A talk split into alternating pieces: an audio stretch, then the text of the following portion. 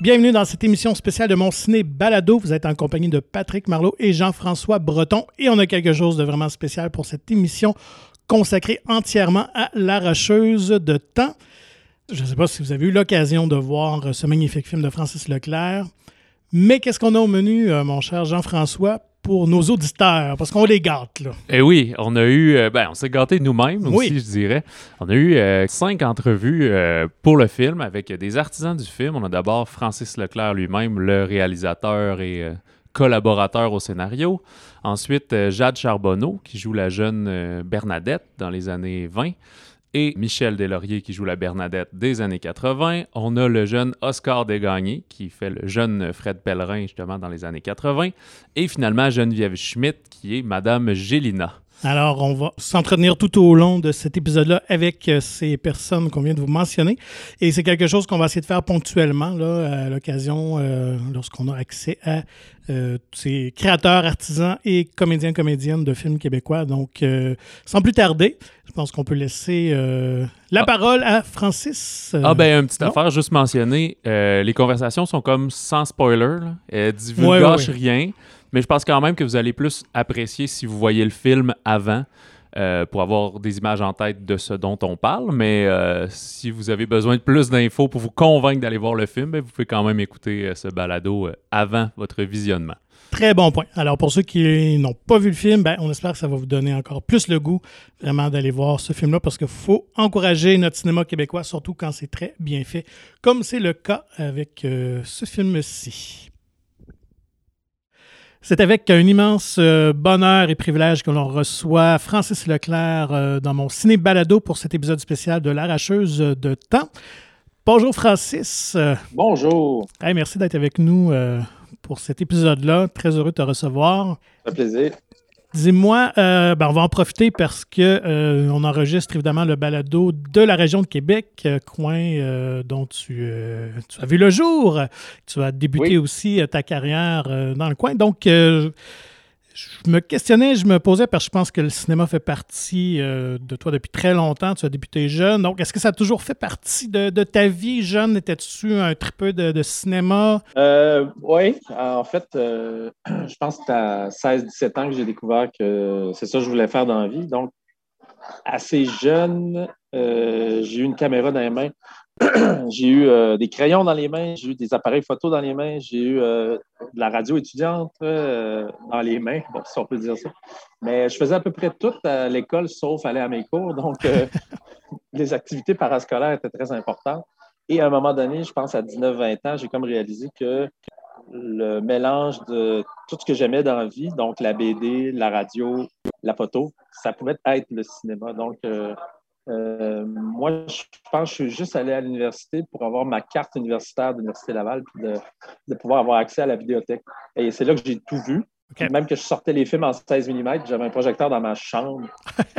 je changeais à bobine puis j'écoutais euh, ben, des, films en 16 mm scratchés. Fait que mon, mon, éducation euh, culturelle et puis, je le dis encore aujourd'hui, elle est essentiellement à 95% venue du cinéma. Donc, les films de guerre, ça vient du cinéma pour moi. Je n'ai pas lu de livre sur la guerre. J'ai n'importe quel conflit sur la planète, ça vient toujours d'une culture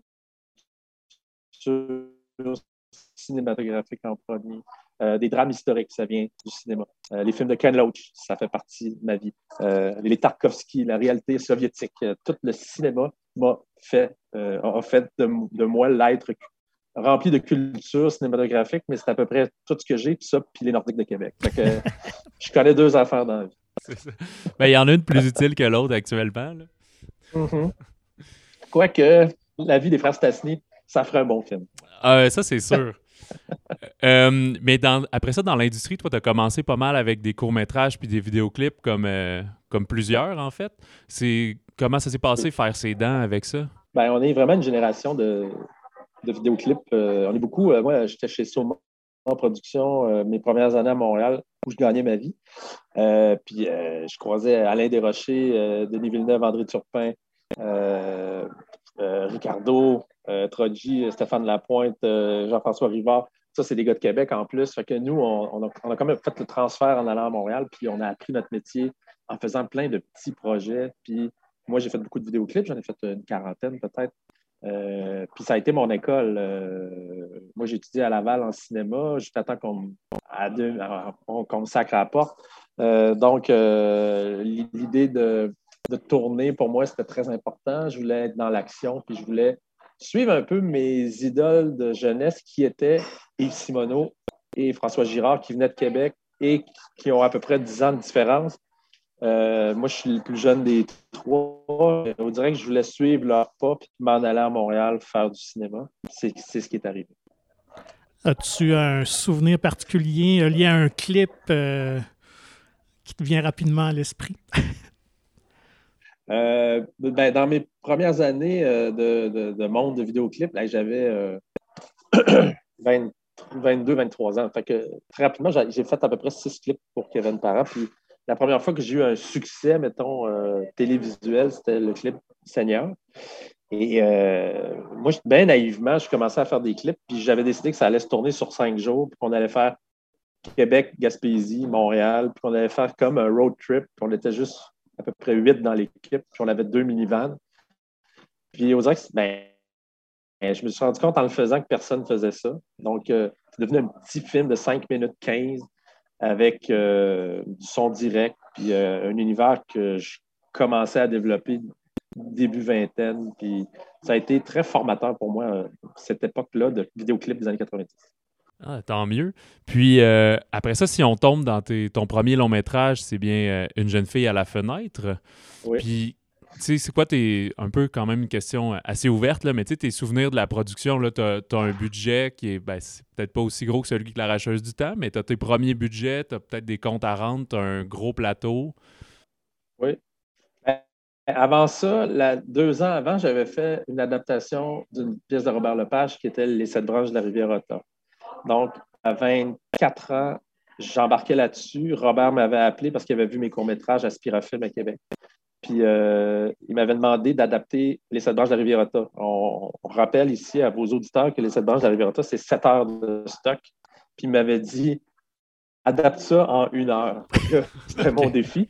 Puis c'est moi qui m'occupais du scénario aussi. Mais j'avais un an pour l'écrire, puis j'allais en tournée j'ai été invité en tournée avec Ex Machina, sa compagnie, puis j'ai suivi les comédiens pendant euh, six mois, en fait. Euh, j'étais allé en Allemagne, puis j'ai vu les sept branches de la Riviera, je ne sais pas combien de fois, mais des sept heures de temps. j'ai écrit une adaptation avec Robert, qui supervisait euh, en trois voyages. Puis c'est là que j'ai commencé à entrer dans le monde professionnel en dehors des vidéoclips, puis d'une production qui était proche d'un million de dollars pour faire une heure pour le canal Bravo à l'époque. Donc, est-ce que c'était une captation sur scène ou non? Fait que tu recréais l'histoire à ta ben, manière? On recréait, puis on a fait des décors, puis c'est sur Hiroshima, on parle du sida. C'est une grosse histoire qui se passe en Asie beaucoup, mhm. mais on avait les moyens de recréer sept parties, sept branches. Donc, c'était un peu comme sept courts-métrages. Moi, je l'ai vu comme sept courts-métrages, comme ça, je ne suis pas devenu fou.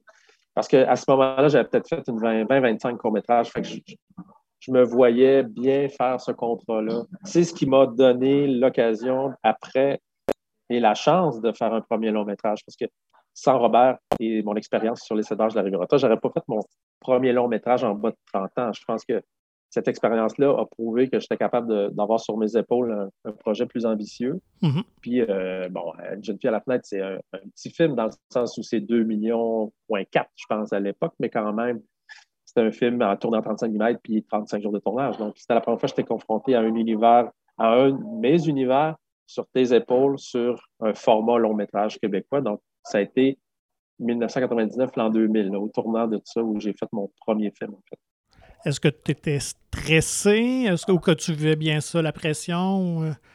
Quand on est jeune, je pense qu'on ne pense pas à ça. Puis euh, j'avais juste une fixation, c'était de vouloir faire mon premier film avant 30 ans parce que j'étais jaloux de Léos Carax qui avait fait son film à 25 ans.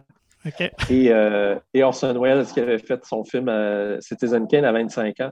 Fait que déjà, je me trouvais en retard de le faire à 29. ben, c'est très prétentieux de penser ça à 29 ans, de se prendre pour Orson Welles ou Léos Carax. Fait que cette arrogance-là de, de jeune qui voulait faire du cinéma m'a aidé finalement. Mais avec le recul, je me dis, mon Dieu, que j'étais confiant, ça n'avait pas d'allure. Mais j'aime le film pareil, puis je trouve pas que le film est arrogant et prétentieux, au contraire. il fallait une espèce de, de désir euh, si grand pour qu'on puisse passer à travers et faire un premier film. C'est ça que ça prend. Est-ce que tu en as déjà parlé avec euh, Xavier Dolan, lui, qui l'a fait quoi, à 18 ans, 19 ans à peu près? Ouais, ben là, je lui parle plus, lui, parce qu'il est trop bon d'avoir fait ça en bonne 20 ans. de la barre haute pour les prochains.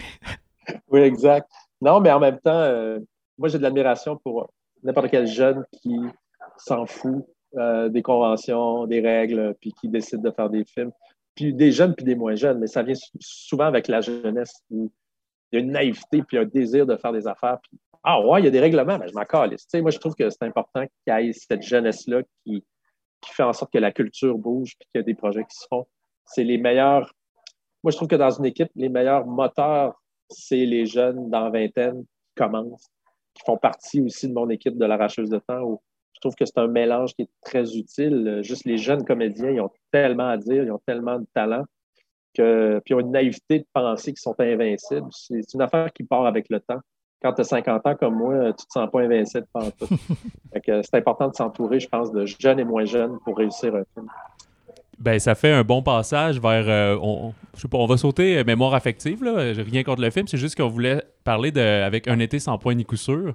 Qui, euh, tu euh, mémoire affective, dans le fond, je le sais. Ah non, non, c'est pas ça. Non, c'est parce qu'on est des amoureux de baseball et de films de baseball.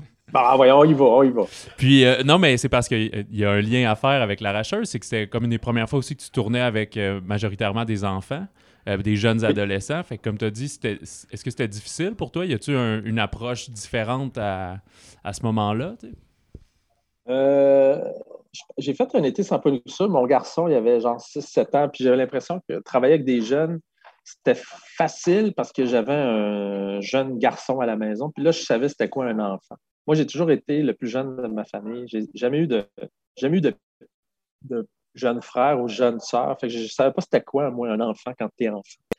À part tes amis, là, mais je veux dire, euh, euh, travailler avec des plus jeunes, c'était la première fois. C'était un été sans point de sûr à ce point-là. C'était juste des kids énervés. Puis j'ai passé l'été avec eux. Donc, Jean-Carl Boucher, Simon Pigeon, Pierre-Luc Funk, à ce jour, ce sont encore mes grands amis. Puis c'était mes amis, puis il y avait 12, 12 ans, toute la gang. Fait que ça a été déterminant pour eux, mais pour moi aussi, que cet été-là, on le passe ensemble. Puis qu'on fasse un film sur le baseball, un sujet que j'aime bien, mais que, qui n'occupe pas ma vie.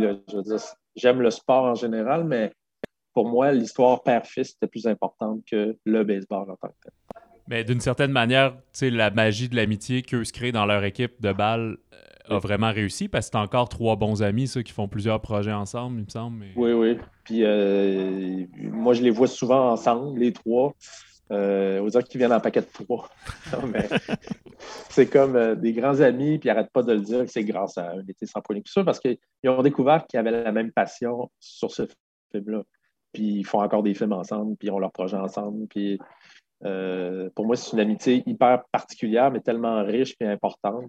Euh, je les ai vus encore la semaine passée. Fait que, tu sais, ben là, je fais la tournée avec Pierre-Luc. En plus de retrouver Pierre-Luc dans l'arracheuse de temps, ben, c'est un cadeau. C'est vraiment un grand plaisir dans ce euh, Dis-moi, ça a été long ensuite entre euh, ce film-là et Pieds nus dans l'homme. On sait que tu as quand même tourné pour la télévision, mais j'avais lu dans, un entretien que tu trouvais quand même que le processus de financement et de faire un film, c'était quand même assez long et compliqué. Est-ce que c'est un peu ça qui t'a découragé de faire un autre film immédiatement ou tu voulais juste vivre autre chose avec la télévision peut-être? Ou, ben, euh, c'est un concours de circonstances. À un moment donné, tu t'es approché pour faire de la télé de qualité, dans le sens où tu fais de la télésérie euh, quand même avec des bons moyens au Québec. Puis, euh, moi, j'ai toujours aimé me, tremper dans des histoires qui ne me ressemblent pas en partant.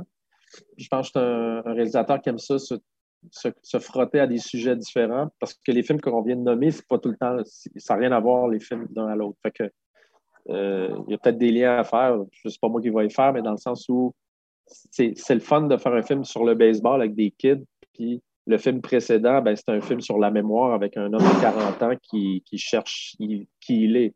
Euh, puis c'est un film dramatique. Euh, euh, puis le film d'après, ben, j'adapte un roman de mon père. Puis là, je fais un conte de Fred Pellerin. Puis le prochain, ben, j'adapte Le plongeur de Stéphane Larue, qui est complètement différent. Donc, pour moi, des univers différents me, me nourrissent plus que répéter sans cesse le même projet la télévision m'a amené ça quand j'ai fait Apparence de Serge Boucher. Et la même année, je faisais Les Rescapés. Ben, c'était une année extraordinaire où je faisais de la science-fiction, ou en tout cas des, procédés euh, empruntés à, au film fantastique. Puis en parallèle, je faisais un drame intimiste familial avec une disparition d'une charge jumelle. Donc, euh, moi, explorer l'être humain euh, sous toutes ses formes, que ce soit une science-fiction, un drame ou un, huis clos entre deux personnages, tant que l'histoire est bonne et que l'histoire me parle, je, vais être tenté de la raconter. Donc, j'ai aimé la télévision beaucoup pour ça. J'en fais moins par choix maintenant. En même temps, euh, euh, j'ai beaucoup de bons souvenirs et puis je vais en avoir encore, mais quand tu fais trois ans de marche à l'ombre et en parallèle trois ans de des beaux malaises, ben, pour moi, je passais du drame à la comédie niaiseuse, ben, niaiseuse avec tout mon respect. Euh, dans la même année, de mois en mois, mon horaire était fou, mais en même temps, je me nourrissais d'univers que j'aurais jamais développé moi-même. C'est ça que je veux dire. Euh, en adaptant des choses à la télévision, ça m'a permis d'ouvrir peut-être un spectre plus large comme cinéaste.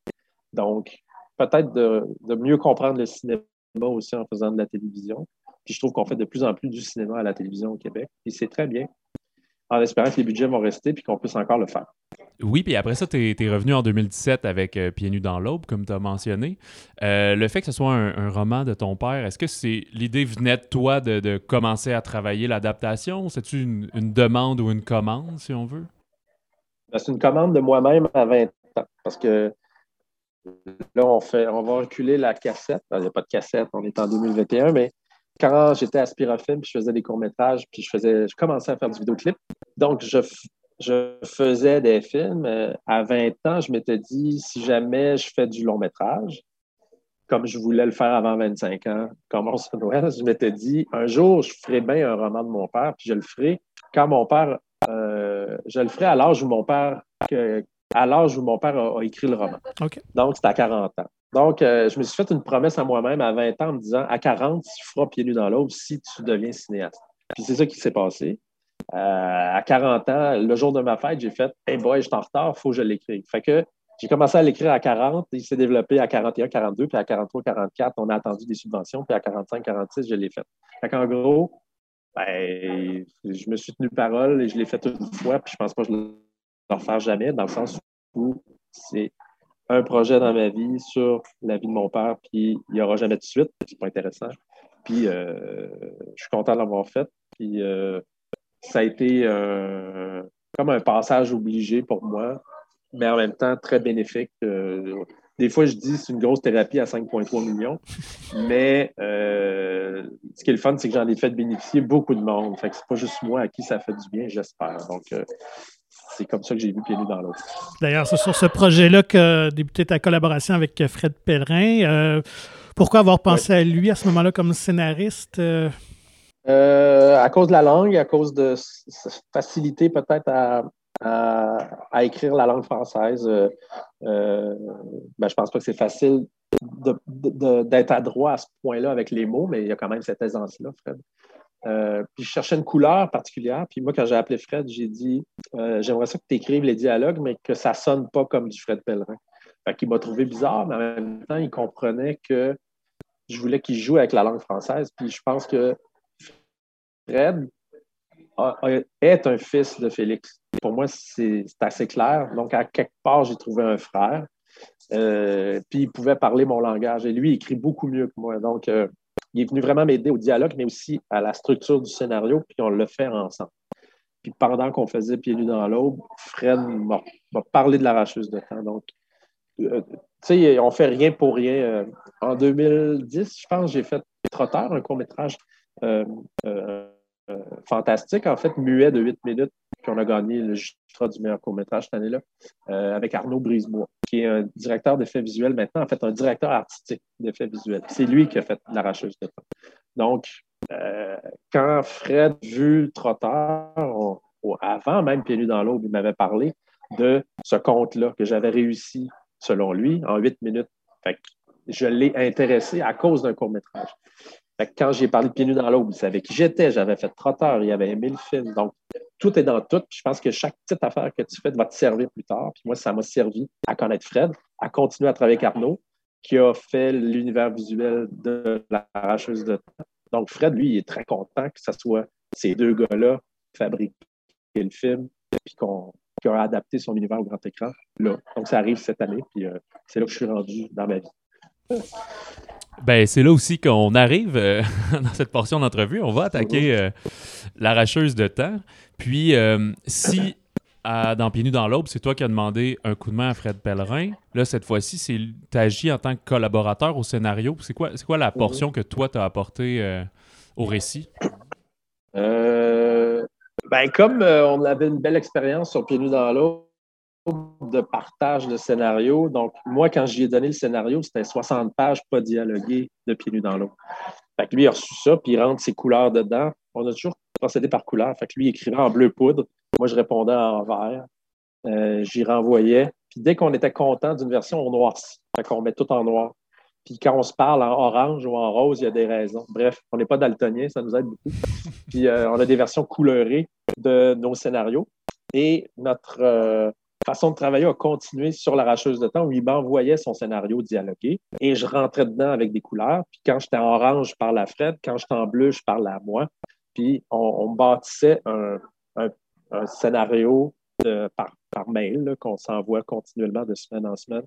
Fait qu'elle est là, ma collaboration. C'est pas que j'ai écrit directement, mais je lui suggérais fortement quelques scènes muettes, euh, des, une autre structure, d'inverser des trucs. Donc, elle est là, la collaboration scénario, parce que je suis allé jouer dans la structure. Puis, en réécoutant le conte, peut-être j'avais un meilleur recul que lui euh, pour visualiser, en fait.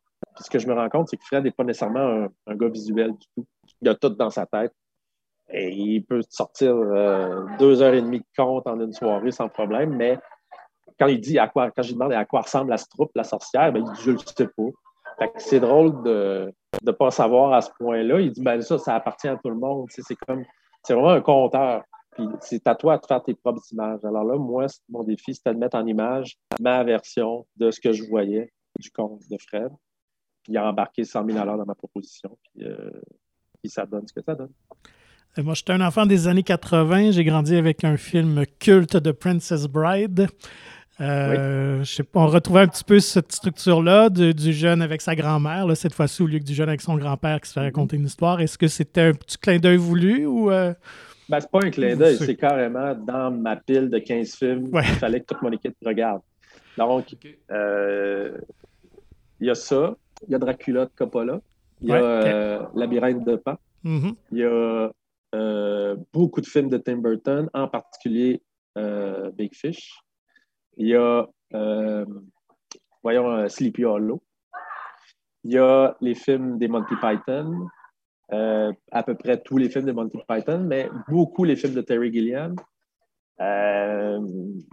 c'est bizarre, mais j'ai dans ma tête, il y, a une, relation avec The Fisher King que je fais. Mais ça, ça m'appartient vraiment. Puis, je suis un peu plus vieux que vous. Je, suis dans 71, mais je, moi, mon cinéma que j'ai aimé à l'ado, c'était les films que je viens de vous nommer. Puis, euh, Labyrinthe de Pain est venu plus tard.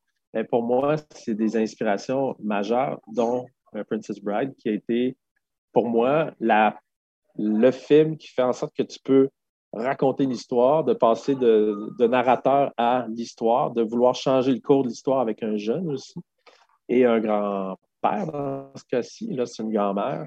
c'est des influences, que, des influences que Fred partage avec moi aussi. Euh, moi, euh, euh, le, film avec Tom Cruise par Ridley Scott, Legend, ça a été marquant quand j'étais jeune, mais je l'ai revu, puis c'est, dégueulasse. Ça a mal vieilli. Tellement ça a vieilli. Mais la magie qu'il y avait à ce moment-là, quand j'étais en quand j'avais 15 ans. C'était magnifique. c'est un peu ce feeling-là que j'ai voulu donner à l'arracheuse de temps sans le côté vieilli de Legend. Mais pour moi, la mort vient directement euh, d'un est inspiré le labyrinthe de Pan puis euh, puis Dracula de Coppola, puis de, de, Legend de Ridley Scott. c'est des, créatures plus grandes que nature qui ont un être humain à l'intérieur. Pour moi, c'est important qu'il y ait ça dans l'arracheuse de temps. En tout cas, je réponds à ta question avec plein d'affaires, mais c'est pas mal ça que dans ma tête. Tu as répondu à plein d'autres questions qui seraient venues ultérieurement aussi. fait que c'est parfait. Mais comment, toi, tu justement, tu gères entre l'inspiration puis, puis la copie? Ou as-tu peur de, mm-hmm. en donnant trop de référents à ton équipe qu'on soit pas capable de, de faire sa propre version? Je pense que les référents, j'ai toujours fait ça depuis euh, chaque film. Comme là, je prépare Le Plongeur, puis je sors juste des films des années 70 avec Al Pacino. En ce moment, ça n'a pas rapport avec Le Plongeur, mais il y, a un, esthétisme dans la lumière, dans euh, quelque chose de plus dru, de, plus trash un peu que je cherche pour le plongeur. Donc, pour moi, Serpico, c'est un, parfait exemple de ce que j'ai envie que ça donne ou de Conversation de Coppola. ça ne sera jamais ça, mais j'ai l'impression qu'un bon réalisateur, c'est quelqu'un qui, qui sait voir qu'est-ce qu'il veut aller chercher dans ses, inspirations, mais qui est capable de former un tout avec tout ça et que ça ne ressemble pas à tous les films, mais que ça ressemble à juste un film. Dans ce cas-ci, L'arracheuse de temps, je pense qu'il est particulier dans le paysage québécois, puis il, donne, il a sa couleur à lui. Puis je ne pense pas d'avoir débordé tant que ça dans huit genres. Je pense que j'ai fait le genre que je voulais, qui est peut-être plus proche d'un feeling d'un Tim Burton, avec cette espèce de folie-là, des personnages éclatés, puis aussi un fil conducteur, puis des, émotions aussi, puis des, des, moments touchants qui sont très importants pour moi. Fait que je, vous l'ai dit au début de l'entrevue, ma vie n'est que cinéma culturellement. Fait j'ai pas, si vous me dites, donne-moi 10 romans que tu as lus dernièrement, je vais raccrocher tout de suite. Puis, euh, ben, le plongeur, j'espère. Ben, j'ai lu, oui. Mais comme on dit à Joke, ah ben si tu lis le roman, euh, watch out parce que tu vas l'adapter, euh, c'est sûr, parce que tu lis tellement pas. C'est ça, c'est, ça que ma blonde me dit. Fait que, en gros, je, pense qu'il ne faut pas avoir peur d'aller chercher des références cinématographiques, mais toujours d'avoir en tête pourquoi ça marche ensemble. Donc, c'est, des vous avez vu le film L'arracheuse de temps, mais j'ai utilisé des procédés de reverse super simples. C'est juste une image en reverse devient complètement euh, phénoménale parce qu'elle est en reverse. Ben, ça, c'est euh, les vampires dans Dracula, ben, en fait, de, de, Coppola, où les, vampires féminins retournent dans la tombe en reverse. C'est magnifique. Fait que j'avais ça en tête depuis que j'ai 15 ans. Fait qu'à un moment donné, on va faire pareil, dans le sens, c'est pas la même situation, pas les mêmes personnages, ce ne sont pas des vampires, mais je suis capable de voir techniquement comment ils ont fait ça. Puis, puis ça remonte jusqu'au film de, de, Méliès, où il y a des effets visuels en reverse aussi. Fait qu'à un moment donné, euh, euh, le cinéma euh, existe depuis 100 ans et plus, pas pour rien. C'est parce qu'il y a une magie encore qui peut ressembler à celle des années 1900-1915 euh, qu'on a eu au début du siècle. Oui, puis je pense que tous les créateurs se nourrissent l'un de l'autre aussi, ce qui fait évoluer euh, le ben cinéma. oui. Tout à fait. Puis moi, ce que je pense qui est le fun chez un créateur, c'est de ne pas répéter tout le temps le même film. Puis moi, j'aime bien les cinéastes. Tous les cinéastes que je vous ai nommés ne font pas souvent le même film. Mm. Puis euh, j'aime bien. tu sais, on parle jamais des gars comme Sidney Lumet ou Jean-Jacques Hano, mais Hano, pour moi, c'est comme comment tu peux réussir à faire le nom de la rose L'année d'avant, tu as fait euh, La guerre du feu, où c'est un film muet. Le nom de la rose, ça parle tout le temps. Puis il fait L'amant, euh, qui est un super beau film historique sur la Deuxième Guerre mondiale. Puis euh, il va faire l'ours à travers tout ça, où c'est un ours le rôle principal.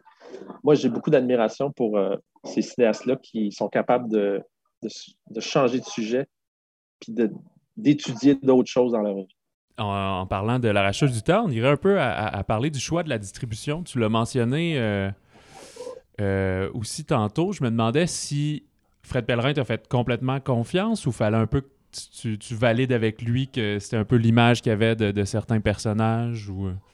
Il n'y avait pas d'image en tête. À partir du moment où on a décidé vraiment que j'avais carte blanche sur les personnages et que moi, une de mes conditions, ben, c'est que si on.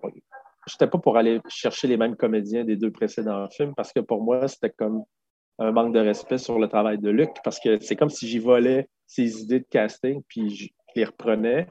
Donc, j'allais voler ses costumes, j'allais voler ses ambiances, puis j'allais voler son village au complet. Parce que tu ne peux pas juste prendre deux, trois affaires. pour moi, fait, hey, on repart à zéro, laisse-moi faire le film que moi j'ai en tête. Puis il a voulu tout de suite. à partir de là, je lui ai proposé le, casting que vous, voyez présentement, mais j'ai toujours impliqué beaucoup Fred dans chaque étape. Je pense qu'il a beaucoup apprécié, mais à jamais il m'a imposé personne. Puis c'est sûr que je lui ai, l'ai consulté pour tous les personnages, Et il a vu les auditions comme moi, puis il est venu faire les auditions avec moi. Donc, euh, on, s'est mis d'accord à peu près sur tout, en fait. Il y a pas eu de, on s'entend très bien. Puis euh, c'est très facile de avec lui. Puis oui, il m'a fait confiance complètement, puis je l'apprécie beaucoup, beaucoup. Comme je lui ai fait confiance aussi pour la musique. Ça, il ne s'attendait pas à faire la musique du tout. Fait qu'il l'a fait avec Eloi Pinchot, puis ça donne une couleur au film, puis on reconnaît Fred dans les mélodies. Fait que c'est. Je pense qu'il est très content d'avoir fait la musique, mais il avait la chienne de faire la musique. Parce que j'avais fait de musique de film. Fait que euh, je suis content de l'avoir amené là. Euh, puis ça, lui a permis de tuer le film de A à Z jusqu'à la copie finale qu'on a aujourd'hui. Tu parlais d'audition. Est-ce que certains. Ben, on sait que tu aimes retravailler avec beaucoup les, des comédiens. Tu les reprends pour d'autres projets? Est-ce que tu avais certains comédiens que tu avais en tête déjà ou tu as passé vraiment un processus d'audition pour tous les rôles? J'ai passé un processus d'audition à peu près pour tout le monde. Le premier rôle que j'ai donné, c'est la personne qui joue la mort. Ouais, c'est ça. Nous, euh, on, se demandait s'il y a des médias qui l'ont dévoilé. Nous, je pense qu'on préfère le laisser secret, puis les gens le verront euh, au générique. moi, j'aime bien le laisser secret dans le sens où c'est pas un secret parce que son nom est au générique de fin. Mm-hmm. Mais je peux vous dire que c'est la première personne que j'ai appelée. puis l'indice pour les gens qui vous écoutent, euh, qui nous écoutent, c'est quelqu'un avec qui j'ai fait mes quatre derniers films. OK? Partez avec ça. Mais pour moi, c'est important que mon noyau central qui fait l'arracheuse de temps, donc la mort, euh, ça soit cette personne-là. Et autour de ça, je, l'ai grillé d'un village euh, que moi j'avais en tête. Et euh, c'est toutes ces personnes-là qui sont venues en audition et ont gagné leur audition. et je voulais vraiment une énergie commune. Et c'est ça que je suis allé chercher. On va juste revenir au personnage de la mort. Combien d'heures de maquillage ça nécessitait aux comédiens? Euh, la première fois, un bon cinq heures, puis euh, on a pris le tour de le faire. Mais ça totalise cinq journées de tournage euh, en tout. Puis c'est, je souhaite ça à personne d'avoir 80 livres de stock sur le dos collés sur la peau, c'est terrible. les gars qui font, qui sont dans ces costumes-là ou les filles qui sont, c'est, c'est, c'est terrible leur faire ça. Euh, parce que tu ne peux pas l'enlever toi-même. C'est quelque chose qui est collé sur toi, puis c'est pas un zipper, ce c'est pas un costume d'Halloween, c'est quelque chose qui est, calqué sur ta, morphologie. L'acteur qui joue dans les films de Del Toro, il a toute mon admiration parce que c'est des êtres de patience et la personne qui a joué la mort, il a fallu vraiment qu'il travaille cet aspect-là. Oui, parce qu'il euh, peut avoir une forme de claustrophobie quasiment. Euh, oui, oui. oui, c'était vraiment pas le fun. Mais une fois, une fois dans le costume, une fois que tu es investi, une fois que tu arrives sur le plateau, tu deviens acteur puis tu fais ta, partie. C'était très impressionnant à voir. Donc, euh, ça impressionnait tout le monde. C'est très difficile. Même moi, j'avais de la misère à lui donner des directives parce qu'il te regarde dans les yeux puis tu fais c'est tellement crédible. Il n'y a pas d'effets spéciaux, dans le sens c'est pas rajouté en post-prod, c'est live. c'est weird ce qui se passe quand tu diriges ton comédien que tu ne le reconnais pas. Fait que, puis pourtant, il est là, puis il t'écoute, puis il te répond, puis il te challenge. C'est vraiment le fun, en fait. On a bien aimé Pierre-Luc Funk, évidemment, avec son personnage de curé un peu excentrique. Euh, l'idée de zozoter, est-ce que ça venait de lui ou de toi? De Fred, c'est dans le conte. Euh, quand il l'a écrit, euh, tout est écrit en zozote tout est, tout est relié. Quand il dit euh, j'en ai, combien de tartes euh, Méo? Aucune. Ben, c'est écrit Z-O-C-U-N-E dans le scénario. Donc, les comédiens qui sont venus faire l'audition en ne zozotant pas, en me disant dès le début de l'audition, ben moi, je ne zozoterai pas, je l'ai enlevé. Ben, c'est plate parce que c'était écrit que tu zozotais. Fait n'ont pas eu de chance, ces gars-là, d'arriver pas préparés. Pierre-Luc est arrivé préparé, puis ça l'a pas traumatisé, mais c'était son principal défi pour lui. C'était pas de rendre un, curé drôle, c'était de zozoter drôle et crédible. Puis il a travaillé beaucoup. Puis à l'audition, entre l'audition et le tournage, il s'est encore plus pratiqué. c'est tout un art. Euh, puis Pierre-Luc était le premier à ne pas croire à son zozotement. C'est un perfectionniste. Donc, euh, il a travaillé fort, fort, fort. Puis, euh, ben, tu vois, le procédé d'audition fait en sorte que c'est Pierre-Luc qui l'a eu parce qu'il est arrivé comme meilleur zozoteur. Puis en plus, on le connaît, avec le talent qu'il a, mm. c'est à l'aide de soi qu'il fasse le, le curé neuf. Puis euh, justement, Pierre-Luc, tu avais travaillé, euh, tu, lui as donné son baptême de cinéma euh, avec un été sans point ni coup sûr. Est-ce que tu as vu une grosse évolution pas nécessairement dans son jeu, mais aussi dans sa façon de travailler ou de son professionnalisme? oui. en fait, c'est quelqu'un qui est capable d'être très focusé, très sérieux. Il se donne beaucoup, beaucoup. C'est un gars qui, qui est brûlé raide le soir parce qu'il se donne tellement. puis pour, je pense qu'il a vu ça comme un cadeau aussi. Pour nous, pour nous c'était des retrouvailles incroyables de, se revoir. On avait fait un épisode des Beaux Malaises ensemble, mais ce n'était pas assez. Puis là, de se retrouver dans le contexte de travail, parce que c'est quelqu'un que je n'ai pas arrêté de voir depuis 10-12 ans. Mais là, de travailler un personnage ensemble, c'est un immense plaisir. Puis euh, écoute, euh, moi, le match euh, Marc Messier, Pierre-Luc Fang, pour moi, c'est un grand match de duo comique. Puis, même Pierre-Luc, de jouer avec Marc, je le vois dans ses yeux à quel point il y a pour un gars comme Marc Messier.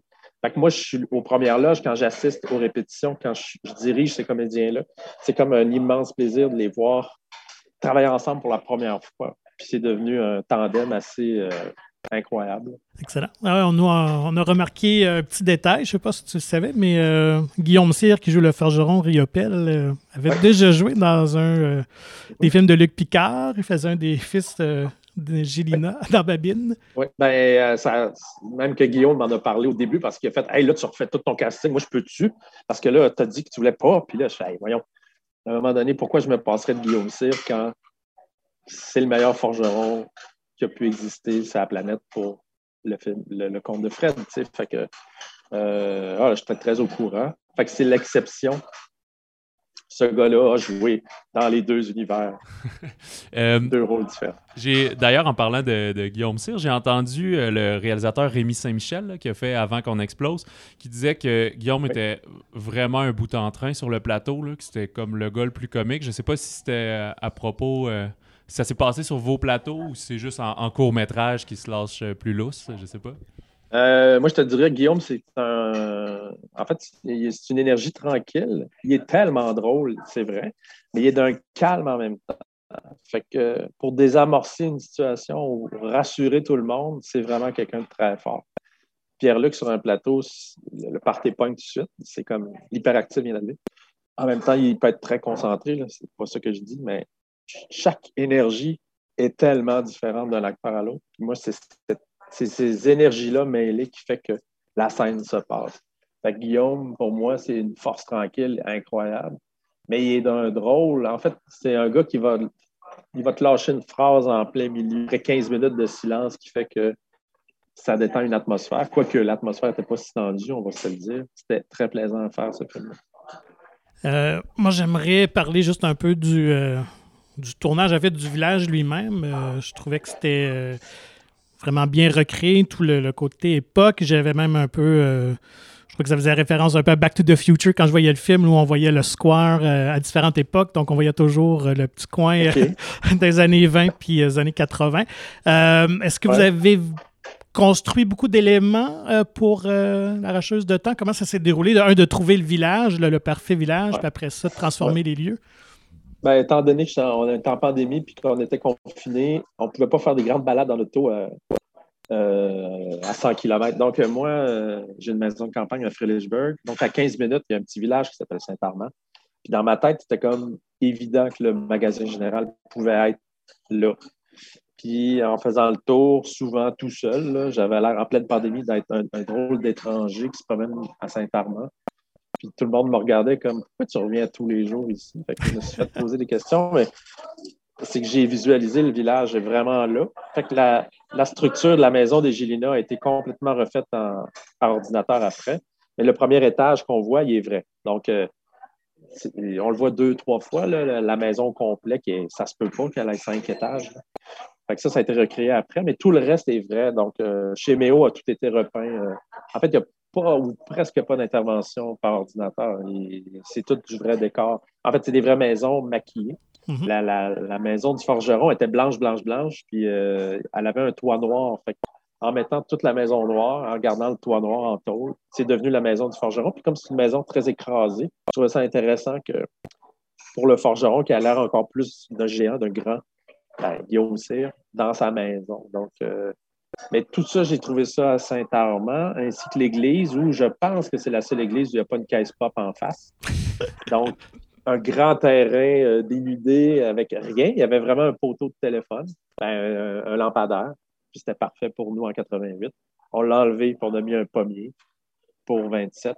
Donc, euh, c'était le village parfait. Puis j'avais accès à ce lieu-là tous les jours, puisque j'ai été 90% du temps en pandémie à côté, dans le village voisin. Donc, euh, ça a été comme très organique toute cette année-là, où j'ai bénéficié aussi de trois blocs de tournage. Donc, je, me suis peut-être préparé 123 jours au lieu de 44. Tu sais, ça paraît, je trouve, dans le film où il y a eu vraiment du travail sur un an et non pas deux mois. C'est la grosse différence pour moi, ce film-là, de préparation. Puis, euh, tu abordais le pommier, justement. Euh, la pomme est quand même au cœur euh, du récit et du conte. Et oui. Euh, je sais pas si je fais trop d'associations, mais les femmes aussi, c'est vraiment des femmes fortes qui, finalement prennent le lead, même si les hommes ont l'air de prendre les décisions, c'est plus les femmes par en arrière. Mais y a-tu comme une, relation avec la, pomme euh, catholique de Adam et Ève ou le, fruit interdit? Moi, je ne l'ai pas vu de même. Euh, peut-être Fred, en, en écrivant le conte, peut-être que oui. Euh, moi, je voyais vraiment la pomme comme étant un dérivé de la mort. Donc, si tu croques dans une pomme noire, tu es un peu épais parce que tu risques de pas filer. je veux dire, n'importe qui de sensé ne croquerait pas dans une pomme qui a l'air pourrie. Alors que nos personnages le font parce qu'ils sont un peu épais. Puis c'est ça qui fait que c'est un conte. Puis c'est ça qui fait que c'était un peu irréaliste, que le petit gars la dévore tellement. C'est sûr qu'il va avoir mal au ventre. Donc, euh, l'aspect de la pomme, la branche de la vie, la branche de la mort, ça fait partie vraiment du conte. Puis c'est ce qui qui ressemble le plus à Fred, en fait. C'est la base même du, conte. C'est la mort qui arrive par en dessous, puis que tu n'attends pas. Puis là, elle, se propage avec. En fait, c'est la mort qui met des pommes un peu partout pour que les gens croquent dedans. C'est elle qui essaie de pogner le monde avec ça. Fait que c'est l'instrument par lequel la mort arrive. C'est la fameuse pomme noire. Mais la seule qui est intelligente, qui n'en veut pas et qui ne veut pas croquer dedans, c'est Bernadette, avec raison. Et elle, réveille un peu tout le village en disant arrêtez de manger des pommes noires, ça se peut pas. Fait que, puis, euh, Patrick parlait du square, puis un peu du, look du petit village. Est-ce que je me trompe ou. Tu sais, moi, je voyais un petit côté Astérix et Obélix aussi là-dedans. Ça se peut-tu que les euh, personnages ont toujours les mêmes habits? Ou sinon très semblables?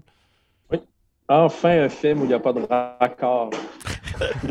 où ton, ta chef costumière dit Ah, j'ai pensé qu'un débardeur pour le lendemain, ça serait bien. Puis le jour 4, elle aurait une robe. Puis là, ils peuvent-tu être habillés tout pareil? Puis Bernadette est tout le temps habillée pareil. Euh, Émile Proucloutier qui joue Toussaint tout le temps habillé pareil. En fait, tout le monde est tout le temps habillé pareil. Moi, en fait, Princess Bride, pour en revenir à ça, quand le petit gars part, ben, ils sont habillés pareil. La princesse, elle a un kit, puis euh, le prince charmant, il a un kit. Puis moi, j'aime cette idée-là que tout le monde a un kit, puis qu'on ne les change pas continuellement, parce que c'est pas normal d'être dans un compte et de penser se changer.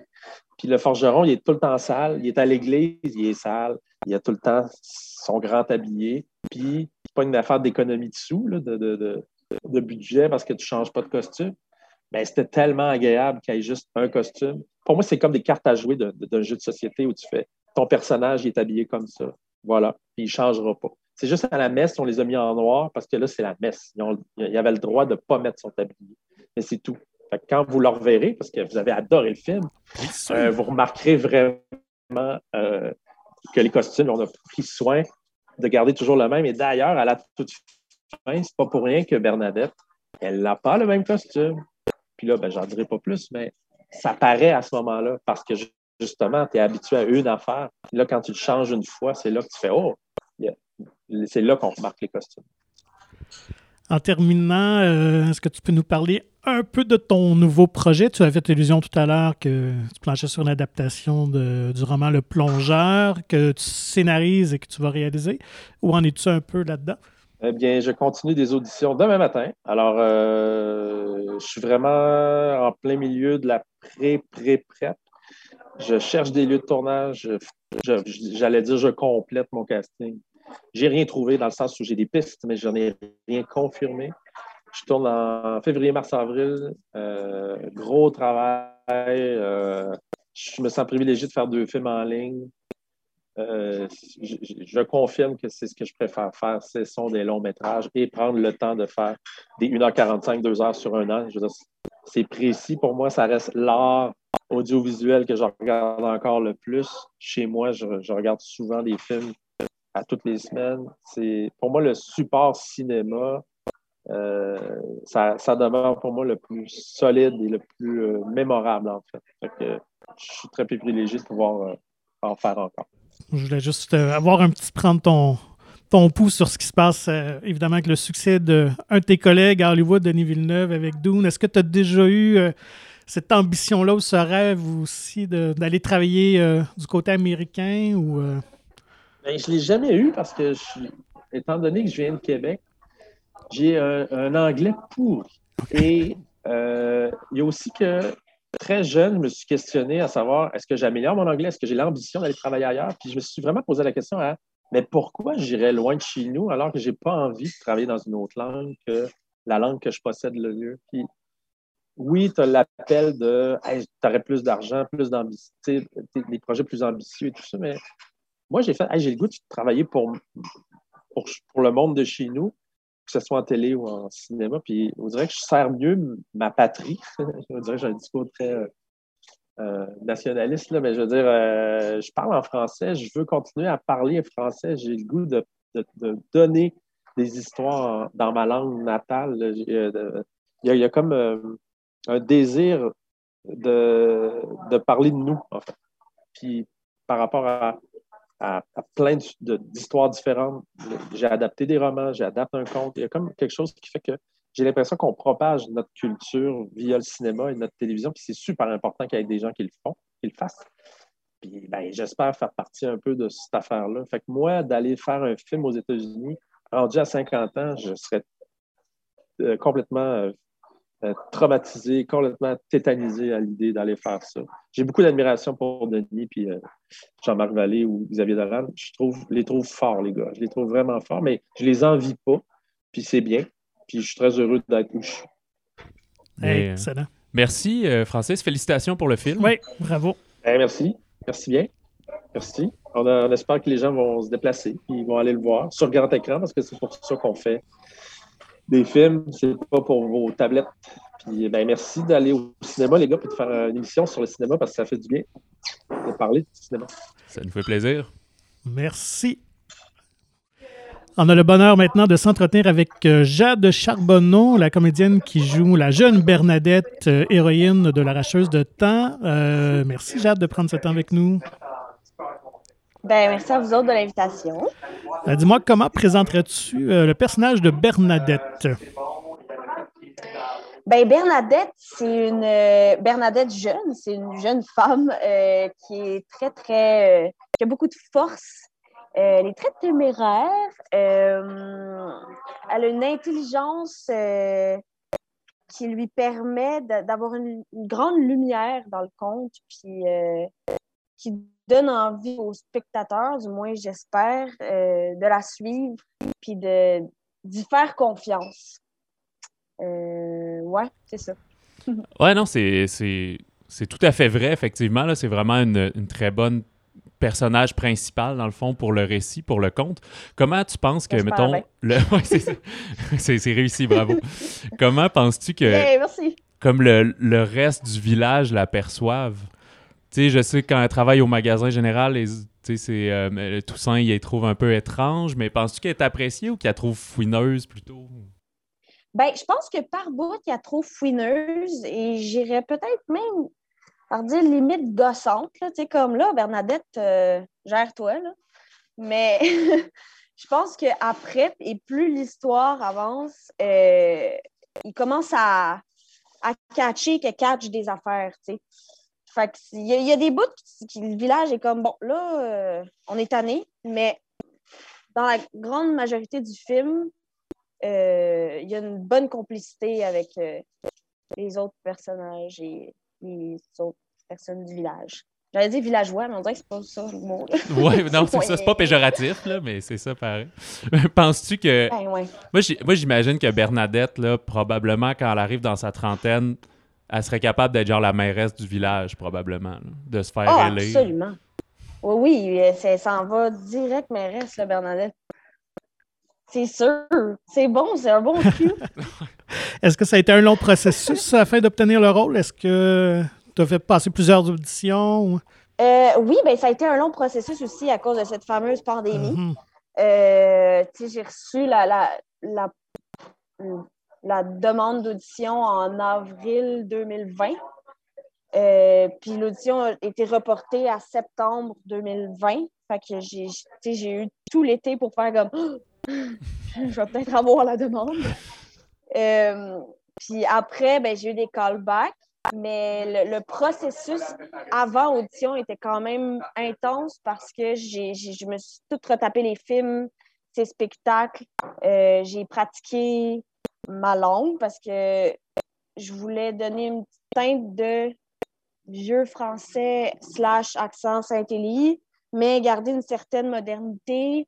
ça aussi, ça a été un gros travail. Euh, puis, euh, ouais, voilà. Assez euh, chargé comme. ah, mais c'est totalement réussi. Est-ce que tu as, senti une pression d'être comme le. le... Ben, il y a sûr qu'il y a beaucoup de personnages. Tu pas un film où tu es la seule dedans, mais d'être quand même le rôle titre, puis c'est ta première grosse apparition au cinéma, là, si je me trompe pas. Oui. Non, exact. Euh, ben, c'est surtout beaucoup de pression. Ben, premièrement, je veux dire, je fais la grand-mère de Fred Pellerin. Déjà là, c'est une grosse charge. euh, puis après, c'est que la distribution aussi, elle est impressionnante. Je tournais avec les tops des tops. Fait que d'être capable de d'atteindre leur niveau, euh, pour moi, ça a été. Ben, je, pense que ben, j'ose dire que ça s'est bien passé, mais sur le moment, ça m'a rendu assez stressée, je vous dirais. Puis j'ai travaillé fort pour garder mon, mon sang-froid et donner le meilleur que je pouvais. Puis, euh, ouais, c'est ça, mais c'est une chance tellement incroyable que j'ai eue, j'en reviens toujours pas quelque chose quand même. Tu l'évoques que tu joues euh, justement la, grand-mère de Fred Pellerin, mais plus jeune. Est-ce que tu as rencontré celle qui l'incarne plus vieille, Michel Delaurier, avant le tournage pour essayer de t'inspirer un peu de comment elle est ou. Euh? Ben, zéro, en fait, ça, s'est fait à l'inverse parce que euh, tout notre premier bloc à nous autres, c'était en octobre 2020. Puis tout le bloc à Michel, c'était en mai si je ne me trompe pas, 2021, donc en mai dernier. Fait que j'ai eu le temps de tout installer le personnage avant Michel. si ça avait été l'inverse, c'est moi qui me serais adapté, ben, pas adapté, mais qui me serait inspiré, puis qui aurait gagé un peu. Mais là, j'étais complètement. Euh, je suivais les écrits de Fred et les directions de Francis, puis ce que j'avais imaginé aussi. Puis après, c'est Michel qui a pris certains certains mythiques ou euh, il y a un bout aussi dans le film où on parle les deux en même temps. Ben ça, c'est j'ai eu le go sur le plateau de faire de, le faire comme je l'avais imaginé. Puis après, Michel a fait un travail incroyable de reprendre certaines phrases, la manière que je l'ai dit, avec les gestes que j'ai faits. C'est super cool comme moment. Ah, c'est super. Euh, c'est ça. Mm-hmm. Tu avais, euh, ben, sur, ton CV, disons, tu as fait beaucoup plus de télévision auparavant. Euh, c'est quoi qui t'a frappé en arrivant euh, sur le plateau ou dans l'ensemble du processus comme grosse différence, disons? Ben, le temps. Sur un plateau de cinéma, on a le temps de faire les scènes, on a le temps de parler au réal, on a le temps d'essayer des affaires. Tu comme par jour, on fait trois, quatre scènes. En série, on en fait 15. C'est c'est fou la différence. Puis c'est le fun aussi parce que tu te sens plus. Euh, tu peux être créatif puis essayer des affaires. Puis, je sais pas, moi, je me suis sentie plus libre euh, de, créer puis ben, d'essayer des affaires. Ça fait trois fois que je fait. Mais euh, ouais, ce serait ça majoritairement. Puis, ben, là, c'est sûr que c'est particulier parce que c'était un très gros set, mais la grosseur de ce plateau-là aussi était, assez impressionnante. le nombre de, personnes qu'il y avait sur le plateau, les, les décors, comme tout était énorme. je sais pas si nous, on, fait trop de liens, mais tu sais, Pierre-Luc Funk, il avait, il avait aussi commencé au cinéma avec, avec Francis là, en 2008 dans Un été sans point ni coup sûr. Est-ce que comme vous avez eu une, une, espèce de connexion spéciale d'être des leads plus ben il était plus jeune que toi là, mais euh, je sais pas d'être des, enfants vedettes euh, de par euh, Francis Leclerc ben, je vous dirais qu'on a plus connecté sur le fait que les deux on a grandi à Laval c'est plus ça notre, plus grand point de connexion parce que les... c'est particulier une jeunesse à Laval je salue tous les Lavallois. Mais on a plus bandé là-dessus. On était au même secondaire. On a côtoyé les mêmes équipes d'impro ça a été, ça a été plus ça, nos, euh, nos moments d'échange. Euh. Ben là, on, parlait pas juste de ça non plus. euh, ouais, c'est ça. Mais c'est belle, un beau, un beau lien que vous avez fait, mais on l'a pas fait nous autres. ah, c'est correct. Mais toi, t'as pas connu le Fuzzy, par exemple, j'imagine? Fuzzy? Le Fuzzy à Laval, qui était comme un bar... Euh, un peu douche, oh, sans, insulter. je confirme que je n'ai pas connu le fuzzy. Ah, c'est correct. Est-ce que vous êtes Lavallois ça? Euh, non, mais c'est comme dans les gros running gags. Non, nous, on est à Québec. Là. C'est plus, ça serait comme le, ah. le Dagobert, mettons, aurait pu l'être. Ah oui, ben oui, ok. Ça. ça, je connais. Tu vois, c'est drôle, mais. Ouais, ben il y a aussi Ricardo Troggi a remis le Dagobert à la mode euh, dans, quand il a refait 1987. Ah! Euh, ben, c'est comme le bar ben, iconique. C'est clair que c'est pour ça, d'abord. Ouais. Ben, il existe encore. Ok, oui, c'est sûr que c'est pour ça. mais là, vu que tu as goûté au cinéma, est-ce que ça te donne le goût d'en faire encore plus? Est-ce que tu as vraiment apprécié l'expérience? Ben, j'ai tellement aimé ça. J'ai. Ben, c'était mon rêve depuis le moment où j'ai décroché mon premier rôle, d'être dans un film. J'ai fait beaucoup, beaucoup de séries, puis j'aime encore beaucoup ça, mais faire un film, là, faire partie d'un processus de film au complet, ça m'a toujours euh, habité puis passionné. Pour l'instant, ma passion est encore euh, présente et, et, très forte. Est-ce que tu as d'autres auditions en cours, j'imagine, euh, que t'en reçois, ou peut-être qu'après la sortie du film, là, ton téléphone dérougira plus? Euh? Ouais, ben là, je vous avoue, euh, j'ai décidé de prendre l'hiver euh, off parce que ça fait depuis février dernier que je roule sans arrêt, que j'enchaîne les projets. Chose qui est incroyable, mais j'ai besoin de, prendre un petit break. Ben, pas break, là, mais juste comme prendre l'hiver pour descendre un peu. Mm-hmm. Mais je suis présentement sur la faille puis cinquième rang ce qui occupe la majorité de, de mon temps. Euh, puis il y a la série Lou et Sophie qui va sortir le 2 décembre, euh, où je partage le rôle principal avec Zeneb Blanchet. Fait que c'est comme je suis pas mal bouqué jusqu'au 22 décembre, puis après, euh, c'est les, vacances. Ben, Profites-en bien et bravo encore pour ton, pour ton rôle dans La Racheuse de temps, un film qu'on a vraiment apprécié tous les deux. Yeah! Trop cool. Je suis contente. Ben, merci à toi. Merci, Jade. Ben, merci à vous autres. Merci. On a l'immense privilège de s'entretenir maintenant avec euh, Michel Delaurier. Pour les plus vieux comme moi, les, euh, ceux qui sont dans la quarantaine, évidemment, ça représente un grand pan de ma jeunesse parce que Madame Delaurier fait la voix de Tibrin, évidemment. Euh, donc, Ben oui, certain, c'est moi. Moi, je le traîne partout. Il est toujours avec moi. Yeah! Ah, ça a tellement bercé ma jeunesse. Mais euh, évidemment, Michel euh, qui était aussi dans Samedi de rire, euh, donc une autre émission phare humoristique. donc, c'est un plaisir de, te retrouver pour cette émission-ci. comment tu décrirais ce personnage-là de Bernadette, parce qu'on a eu l'occasion de jaser avec Jean, qui l'incarnait plus jeune, mais de l'incarner dans, le, dans la fleur de l'âge. Âgée. Oui. La fleur, la fleur euh, pas fanée encore, mais qui s'en va vers, vers le sol. Euh, ben, c'est ça, c'est la Bernadette, grand-maman.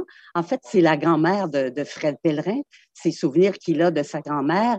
Et elle est très malade. Euh, bon, elle sent qu'elle elle va s'en aller bientôt et elle veut pas laisser de mauvais souvenirs à son petit son petit-fils.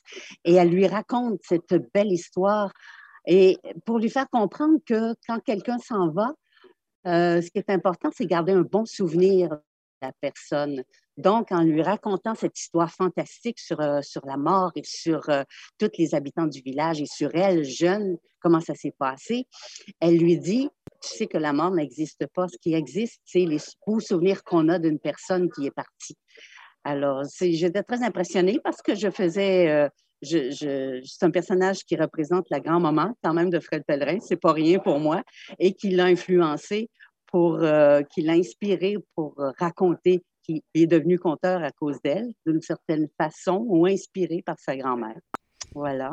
Mais est-ce que vous pensez que le personnage de Bernadette comme invente ou raconte une histoire à son petit-fils ou pour elle, ça s'est vraiment passé euh, l'histoire avec la mort? Bien, je pense que les conteurs partent toujours d'un fait vécu, mais s'amuse beaucoup avec la fantaisie et avec l'imaginaire pour en mettre euh, une tonne, pour euh, enjoliver ou euh, rendre dangereuse l'histoire, frôler les précipices pour faire peur un peu, pour faire vivre en fait des émotions. C'est des les conteurs, c'est des c'est des, des, faiseurs d'émotions, des faiseurs d'histoires qui, euh, qui veulent faire vivre des choses extraordinaires pour sortir du, de la réalité des fois qui est, qui est tranquille ou qui est plate ou qui est, qui est sans imaginaire pour aller vers quelque chose de fantastique et de plus grand que nous. Alors, je pense que c'est ça. Et pour faire voir une réalité qui, euh, des fois, qui nous fait beaucoup de peine, de la transformer en autre chose, en merveilleux. Et je pense que c'est ça que la grand-mère fait.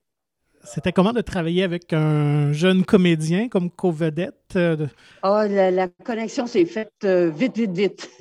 Parce que il est tellement ouvert. Euh, Oscar, il est, il est très au présent, justement. Comme les tout petits enfants sont aussi. Et très, très facile d'accès. Et en même temps très adulte dans son jeu, dans sa façon de, fonctionner dans la vie. Euh, il prenait toutes les directives de Francis euh, Leclerc, le réalisateur, euh, vraiment de façon très professionnelle, même si c'était la première fois qu'il jouait. On avait l'impression qu'il faisait ça depuis tout petit, depuis toujours. Là il travaillait très bien, très bien structuré, très bien près de ses émotions, capable de, rire, de, pleurer, d'être là et d'écouter. Son écoute est extraordinaire.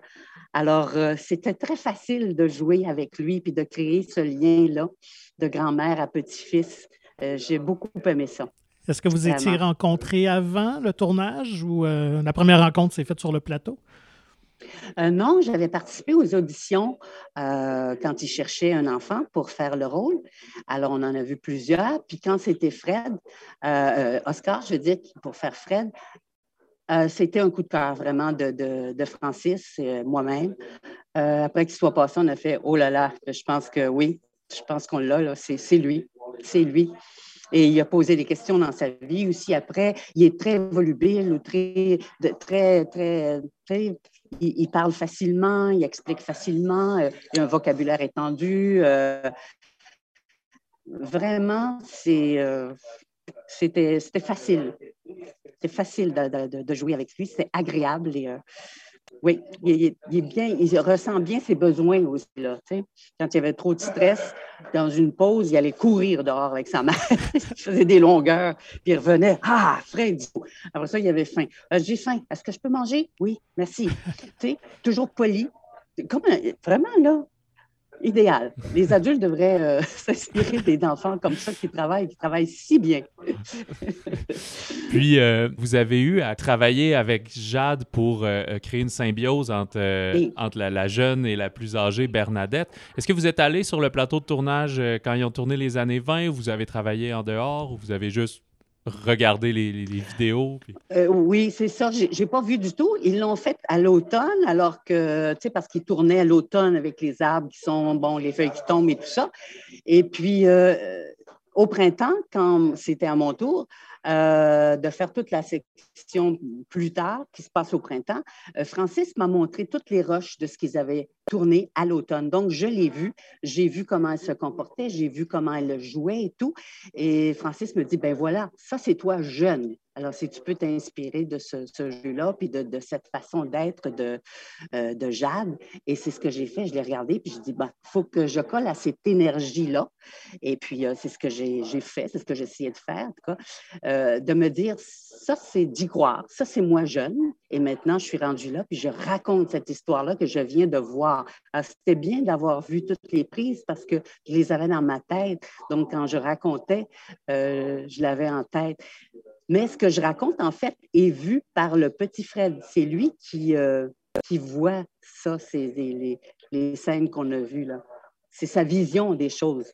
Moi, je raconte, mais c'est la vision du petit Fred, en fait. Voilà. Je me demandais, tu vu que le film a été tourné exact en deux temps à comme 4-5 mois d'intervalle, est-ce que vous, votre audition, c'était avant même le début des tournages ou ça s'est fait comme pendant. Ah, oui, OK, OK, OK. Il cherchait quelqu'un dans 80 passés. Euh, puis il n'était pas satisfait des gens qu'il avait rencontrés, des, je ne sais pas, des dames qu'il avait rencontrées. Bref, ils m'ont appelé et puis je suis allée rencontrer euh, Francis et euh, Fred Bellerin. Et puis, euh, j'ai fait les scènes, euh, plusieurs scènes qu'il y avait à faire.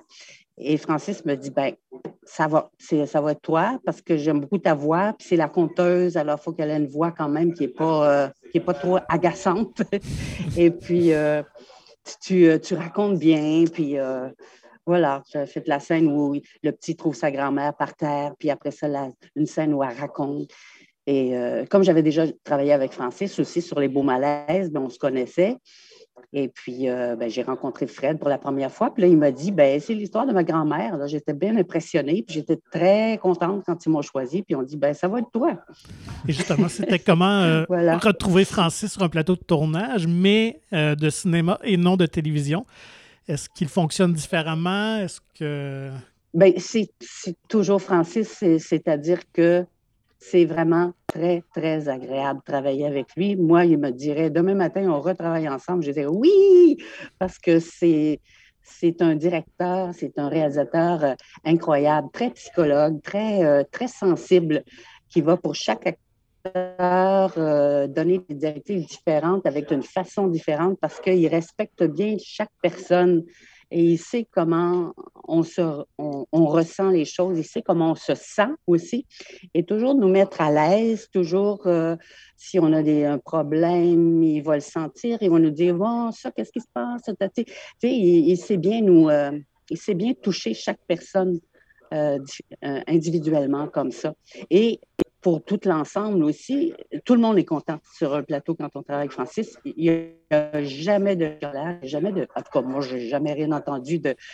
C'est des plateaux agréables et efficaces parce que tout le monde travaille fort, mais tout le monde est heureux. C'est le fun, hein? Ah oui, c'est parfait, ça. Sur ces belles paroles, ben, on vous remercie euh, pour cet entretien. C'est bien généreux de votre part. Oh, un plaisir, vraiment. Plaisir. Merci. Bon succès avec le film. Merci, merci. Au revoir. Alors, on a le plaisir maintenant de s'entretenir avec euh, Oscar Desgagnés, qui euh, joue le jeune Fred Pellerin à l'écran dans L'Arracheuse de temps. Bonjour, Oscar. Enchanté. Dis-moi, comment c'était de jouer Fred Pellerin? Est-ce qu'il y a une pression avec ça? Euh, peut-être qu'il y en avait une, mais je ne la ressentais pas. Parce que entre nous, il n'y avait pas vraiment de pression. Mais c'est sûr que jouer Fred Pellerin, c'est tout un personnage. Donc, il y avait une certaine pression, mais je la ressentais pas. Est-ce qu'il t'avait un peu dit comment il était, lui, quand il était jeune, ou c'était plus, plus Francis et toi qui, qui décidiez comment être, mettons? Oh, c'était Francis. c'était Francis, puis un peu le scénario aussi. Dis-moi, est-ce que tu connaissais Fred avant d'obtenir le rôle? Euh, ben, avant d'obtenir. Euh, avant que je passe mon audition, mon père m'a conseillé d'écouter euh, le, ben, l'arracheuse de temps. Mhm. Puis je suis vraiment tombée en amour. Euh, ben, j'adore maintenant aujourd'hui Fred Pellerin. J'écoute souvent ses contes, puis c'est vraiment un coup de cœur, puis un idole, un idole. Puis justement, comment s'est passé le, le, processus d'audition? C'était-tu la première fois que tu faisais une audition ou tu en as fait d'autres auparavant? C'était ma toute première audition et non, c'était ma deuxième, mais la première, j'avais trois ans. Là. Fait que ça comptait pas, disons. On va dire que ça compte pas.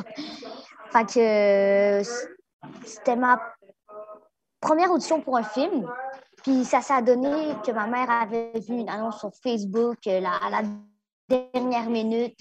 Fait que j'ai dû me filmer pour me présenter. Puis après, il disait qu'elle allait juste rappeler ceux qui, ont, qui intéressaient. Donc, ils mhm. m'ont appelé, puis ils m'ont, choisi en tant que. Ben, ils m'ont donné le texte pour, euh, le, pour l'audition. Puis je l'ai eu.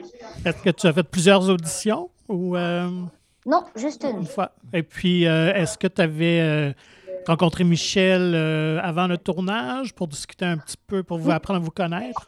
En fait, elle était là à l'audition et et donner les répliques. Donc, on a pu un peu apprendre à se connaître, mais on s'est vraiment mieux connu. On a vraiment pu mieux s'apprendre sur le plateau de tournage. Puis c'était comment de tourner avec elle? Est-ce que c'était facile, toi, tu trouves? Et ça se voit qu'elle aime son rôle, que c'est quelqu'un euh, avec beaucoup de, comment dire, avec de la chair, qui, aime beaucoup ce travail. Puis ça m'a aidé un peu à. ben ça, en fait, ça m'a beaucoup aidé à, comment dire, elle m'a aidé. Elle m'a aidé. OK. Avec des conseils un peu ou des, des façons de faire, genre? Ben, pas des façons de faire, mais sa présence, c'était une sorte d'encouragement. Est-ce que c'était des longues journées de tournage? Est-ce que tu trouvais ça long? Parce que des ah fois, le cinéma, il faut installer l'éclairage, faire des répètes.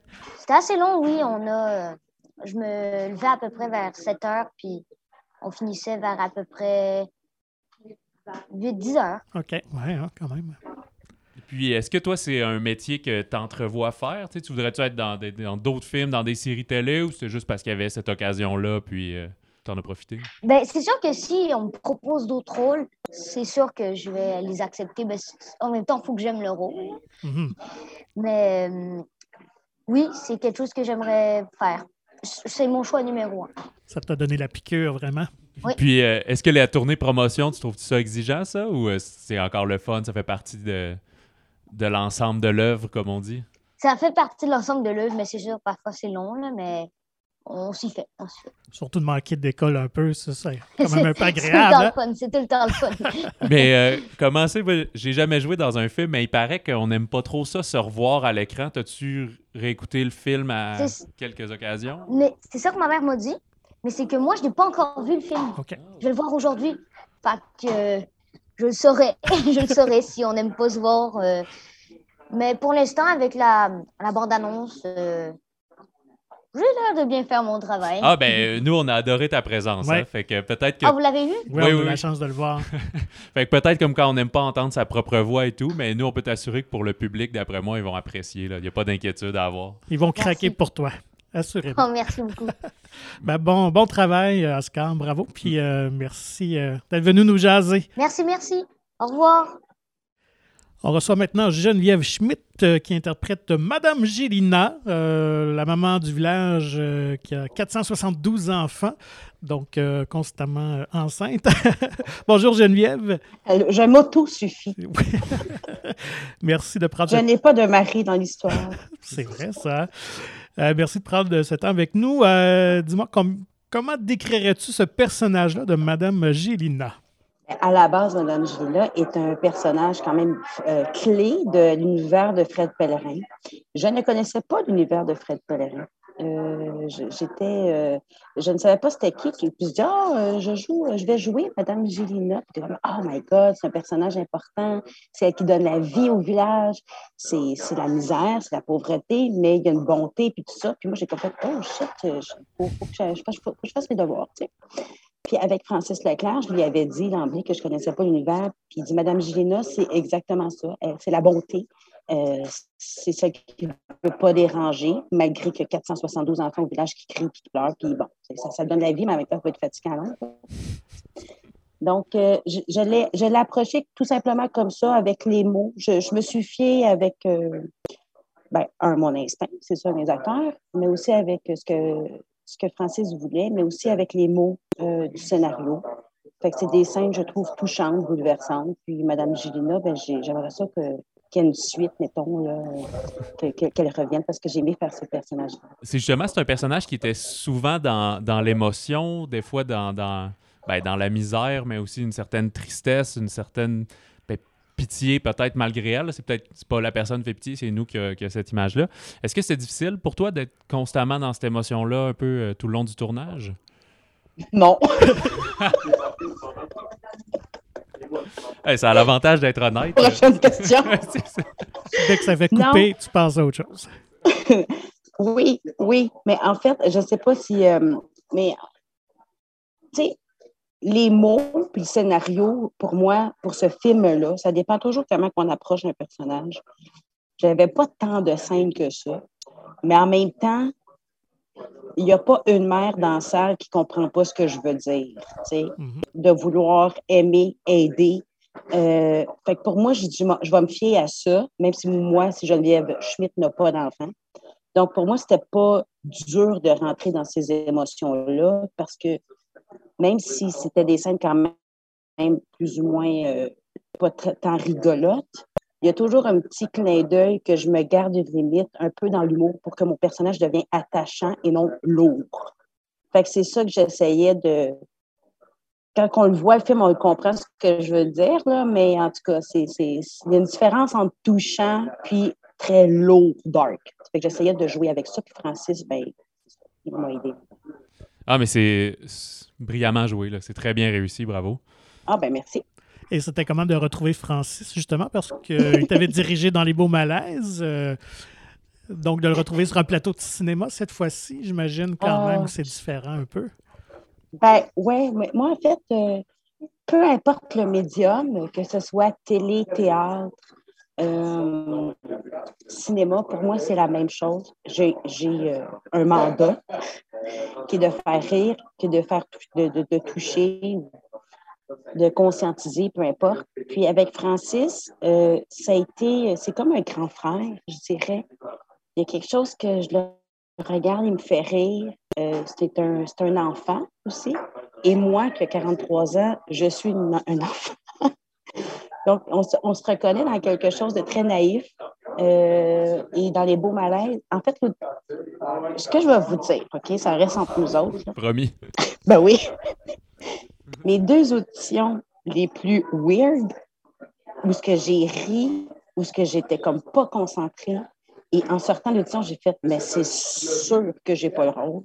Ça a été les beaux malaises et l'arracheuse de temps. Ah oui. Puis j'ai dit, mais Francis, ouais, parce que il, me fait rire. Il me fait rire, puis euh, ses idées me font rire, puis euh, les beaux malaises, j'avais une scène, je me souviens plus c'était quoi, puis j'étais comme pas plus ou moins concentrée je suis partie de là, je disais, c'est sûr que je suis barrée à vie. Là. Tu sais, je dis, jamais il va me voir. Je faisais rien que niaiser. Puis, puis lui, il aimait cette naïveté-là que j'avais, puis de ne pas me prendre au sérieux, parce que des fois, quand on vieillit, on dirait qu'on veut se prendre au sérieux. Puis moi, je n'ai pas ça. Fait que ça a été mes deux, auditions vraiment les plus euh, niaiseuses, weird que j'ai eu. il y a comme un attachement. j'ai juste hâte au prochain projet avec Francis s'il y a troisième projet. On le souhaite. Euh, ben, justement, comme tu as mentionné, tu, tu fais beaucoup de télé, du théâtre, du cinéma aussi, euh, de plus en plus, plusieurs rôles en fait. Euh, y a-tu quelque chose que, tu préfères un peu dans chacun de ces créneaux-là? C'est quoi le, le, petit plus du cinéma, par exemple? Capable de dire la réponse encore mais je suis dans une recherche moi-même. Euh, le grand écran est très particulier et je commence à comprendre depuis seulement deux ans le pouvoir du grand écran versus le petit écran. C'est les mêmes émotions, c'est la même vérité qu'on joue, mais il y, a un, pouvoir du grand écran qui faut encore en, ah, comment je pourrais dire ça? Épurer plus nos émotions est encore plus vrai pour que ça passe. OK. Avec une recherche de ça. Puis au théâtre, si je veux faire pleurer des gens, il faut que j'aille toucher le plus de monde en étant dans le corps physique très grand, très ample, versus à la caméra, il faut que ce soit le même euh, projectile pour toucher les gens, mais le plus petit possible. Fait que c'est vraiment des... C'est différent. Mais j'aime toutes. C'est ça la phrase. J'aime le théâtre, j'aime le, la télévision, j'aime le grand écran. Mais je, fais une recherche maintenant dans ma tête comment. Euh, c'est quoi le grand écran? Il y a un pouvoir, le Quand, on est accroché à un film, j'essaie de trouver la façon, là, pourquoi que les gens sont touchés. C'est-tu juste le, petit sourcil qui fait ça? Il y a plein de. Je suis dans une, remise en question. On va se reparler éventuellement. Avec plaisir. D'ailleurs, euh, avant de terminer, est-ce que tu peux nous raconter euh, quelques souvenirs que tu as de ton tournage euh, sur la comédie Menteur et ton rôle de France Gauthier qui a été bien apprécié par, par tout le monde dans ton rôle très physique à la Melissa McCarthy? J'imagine que ça a dû être un plaisir fou de jouer ça. Euh, oui, mais tu vois, étrangement, dans ma vie personnelle, ça n'allait pas bien du tout. Cette... Okay, ah ouais. que je jouais ce film-là, ça ne me dérange plus de le dire en ce moment parce qu'on est fait fort du suite. Ça n'allait pas bien. Fait que ça m'a fait du bien d'aller faire de la comédie quand que, dans nos vies perso, c'est un peu plus plate. Et euh, euh, j'ai beaucoup improvisé avec. Ben, en fait, avec Émile trop la chance et le luxe, surtout plus le luxe en caractère gras, de faire des répétitions. Et euh, le rôle était écrit sur mesure pour moi. Donc, j'ai apporté énormément, énormément dans, pas, dans le sens j'ai apporté, dans le sens j'ai donné des idées. Mm-hmm. Et euh, quand j'ai vu le décor, je sais, Menteur, là, les, ceux, ceux qui ont vu le film Menteur, se souviennent de mon petit, euh, que je monte mes fesses dans le centre-ville de Montréal en dansant que je danse. Bon. Puis ça, quand j'ai vu le décor, le matin, j'ai regardé Émile, c'est sûr, je me montre les fesses dans le Puis ça arrive, puis il a fait, ben non, je ben oui, c'est sûr. Je laisse-moi le faire, tu vas voir, tu le couperas au montage, tout. Mais c'est sûr qu'il l'a gardé, tu sais. Des fois, c'est comme, on a l'idée, des fois sur scène ou sur place, tu fais X, ça marche pas l'idée. Il faut toujours se réinventer. Puis Émile, il me faisait confiance, fait que c'est ça, c'est le fun. Bien, merci. Euh, merci beaucoup pour euh, ta générosité pour cet entretien et bon succès au film. Yes. Bye. Bye. Merci beaucoup, Geneviève. Alors voilà, ben, j'espère que vous avez apprécié euh, cet épisode-ci. Euh, c'est toujours intéressant de parler à ceux qui, euh, qui, sont impliqués dans le tournage des films, avoir un point de vue des comédiens, mais aussi des créateurs, du réalisateur. donc on voit que c'est quand même quelque chose d'assez fastidieux de, faire, de faire un film. Connaître quelques secrets de tournage aussi, mais on l'a abordé un peu, mais juste des, des, des processus d'audition, de la recherche de lieu de tournage on, revient souvent avec les, journées de tournage qui sont des grosses heures, mais comme mentionnait Francis, c'est des, années de préparation où c'est la différence entre trois mois de préparation puis un an, ben, tu peux aboutir puis avoir réfléchi ton idée, puis avoir changé d'idée, puis être convaincu que tu fais la bonne chose finalement.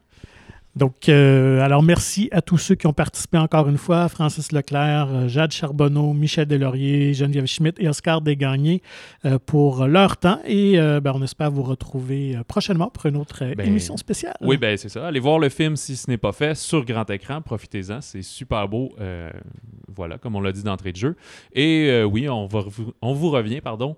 Euh, vendredi pour un épisode traditionnel et euh, le mois prochain ou peut-être avant, on aura un autre épisode spécial. Bon cinéma!